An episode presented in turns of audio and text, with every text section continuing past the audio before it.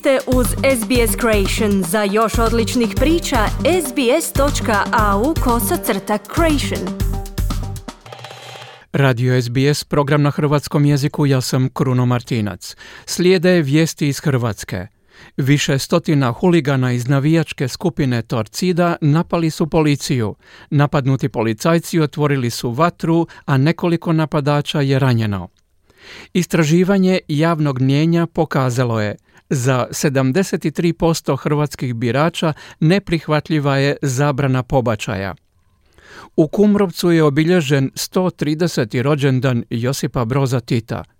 On je politički genije i apsolutni pobjednik, ustvrdio je Stjepan Mesić. Iz Zagreba se javio Siniša Bogdanić. Novo navijačko nasilje glavna je vijest u Hrvatskoj. Masovna tučnjava navijača i policije dogodila se u subotu navečer kod odmorišta Desinec na autocesti Zagreb-Split. Ozlijeđeno je više osoba, uključujući i desetak policajaca. Kako je izvijestila policija nakon utakmice Dinama i Hajduka na Maksimiru, praćena kolona autobusa, kombija i automobila s oko 1600 navijača samo inicijativno se zaustavila na autocesti i blokirala promet prema Karlovcu. Damir Barić, zamjenik glavnog ravnatelja policije za opću sigurnost.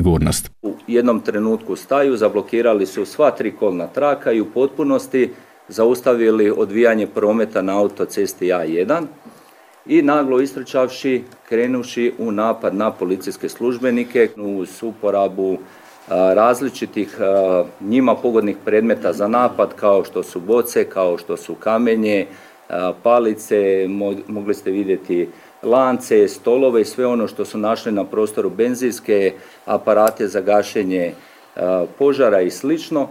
Dakle, radi se o točno 16 policajaca i nekoliko stotina huligana koji su nasrnuli na njih. Policija je objavila snimke na kojima se vidi kako ih pripadnici Torcide napadaju. Pojačanje je zbog blokirane ceste stizalo pješica, a trojica policajaca zaključala su se u kombi kako bi spasila goli život. No napadači su raskinuli vrata vozila i u njega ubacili upaljenu baklju, nakon čega su trojica policajaca zapucala. Prvi četiri metaka u zrak, drugi osam, a treći još osam. Nakon toga okrenuo je pištolj prema navijačima i zapucao u njih. Marko Rašić, načelnik policijske uprave Zagrebačke. Nakon toga 11 hitaca u to, znači u betonsku površinu gdje pretpostavljamo da je od rikošeta i došlo do ozljeđivanja ove dvojice navijača. Kako su liječnici izvijestili prvi ranjeni napadač dobio je metak u potkoljenicu i nije životno ugrožen.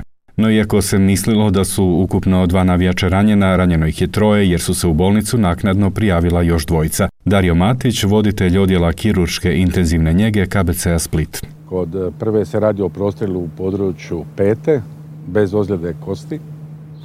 On je nakon kirurškog zbrinjavanja pušten na kućnu njegu. Druga mlađa muška osoba ima ozbiljnu ozljedu, to je prostor kroz e, nadlakticu. Dražen Lalić, sociolog i profesor s Fakulteta političkih znanosti i autor knjige Torcida Pogled iznutra, komentirao je ovaj incident na autocesti za N1 televiziju. Kaže da je radio biografiju o Torcidi, ali da je ovo aktivna Torcida 21. stoljeća, te da on s tim nema više veze niti zna što ih motivira. Osudio je svaki oblik nasilja, pretečavanja autoceste i neprimjerene transparente, ali napominje da nije poznato što je pisalo na njima. Rekao je i da je dopušteno nositi transparent na kojem primjerice stoji znak HNS-a koji je prekrižen, ali ne smiju se nositi transparenti s nedozvoljenim znakovima poput kukastog križa. Dodao je kako smatra da je policija na stadionima Mamićevska i da policija ima svoje interese. Poslušajte kako je na to reagirao zamjenik glavnog ravnatelja policije za opću sigurnost Damir Barić, a odmah nakon njega poslušajte i zamjenika županijskog državnog odvjetnika u Velikoj Gorici Dražena Diklića. Imamo natpise da je sinoć postupala Mamićevska policija. Takve izjave policija smatra krajnje uredljivima, posebno u okolnostima kada imamo intervenciju u kojoj je 20 policijskih službenika i ozlijeđeno. Svega vidljivoga nekako je jasno da je napad s njihove strane bio pomno pripreman i dogovaran. To ono, sve činjenice ukazuju na to. Istražit će se sve okolnosti pod kojima je to dijelo počinjeno, čak što više sve sudionike ovog samog događaja, da li je bilo eventualnog propusta u radu pojedinih službi. Do ovog trenutka uhićeno je više od 40 navijača, priopćila je policija.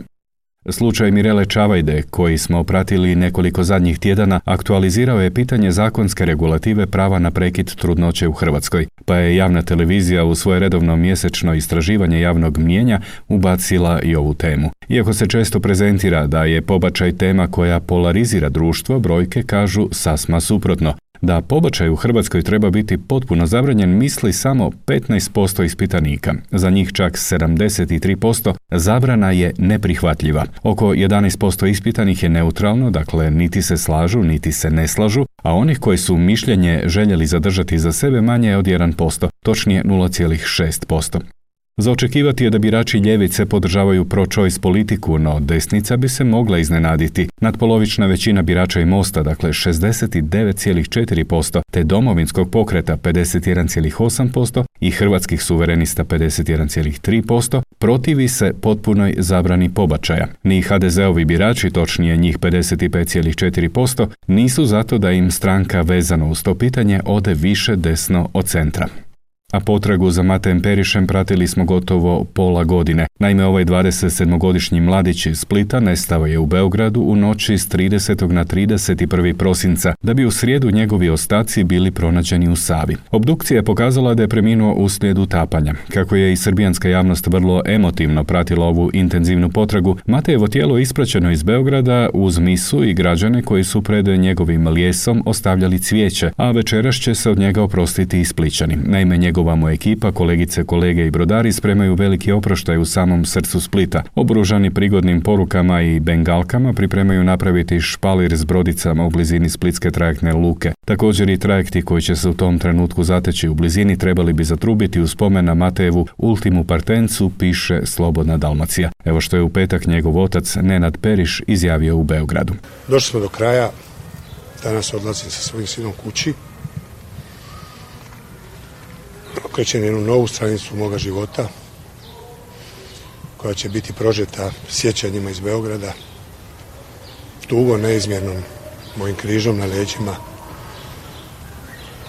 ali mislim da ću biti bolji čovjek. Nakon svega ovoga mislim da ću biti bolji čovjek. Vjerski obred predvodio je beogradski nadbiskup Stanislav Hočevar, kojem se u oproštajnoj riječi pridružio i poglavar Srpske pravoslavne crkve, patrijarh Porfirija. Da je među svima nama, pa tako i između Srbije i Hrvatske, Hrvatske i Srbije uspostavljen jedan novi odnos. Tako ja gledam u tom nestanku kao jedan poziv da nikada među nama ne nestane prijateljstvo, razumijevanje i ljubav.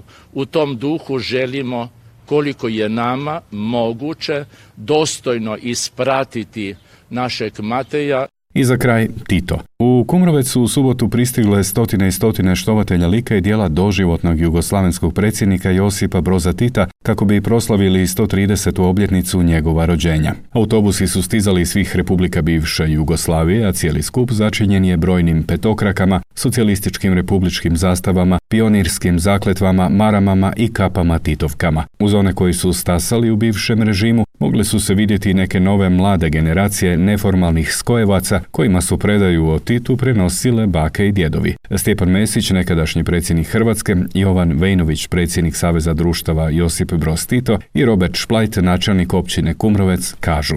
On je politički genije, on je apsolutni pobjed, on je pobjednik, on je pozitivac. Mi Tita ne želimo divinizirati, ali ga ne damo ni kriminalizirati. On je naš bend, on je naš kumrovčan i mi to nećemo sigurno nikad ovaj, zaboraviti i nećemo dopustiti da ga ljudi zaborave. Toliko u ovom javljanju. Iz Zagreba za SBS Siniša Bogdanić. Kliknite like, podijelite, pratite SBS Creation na Facebooku.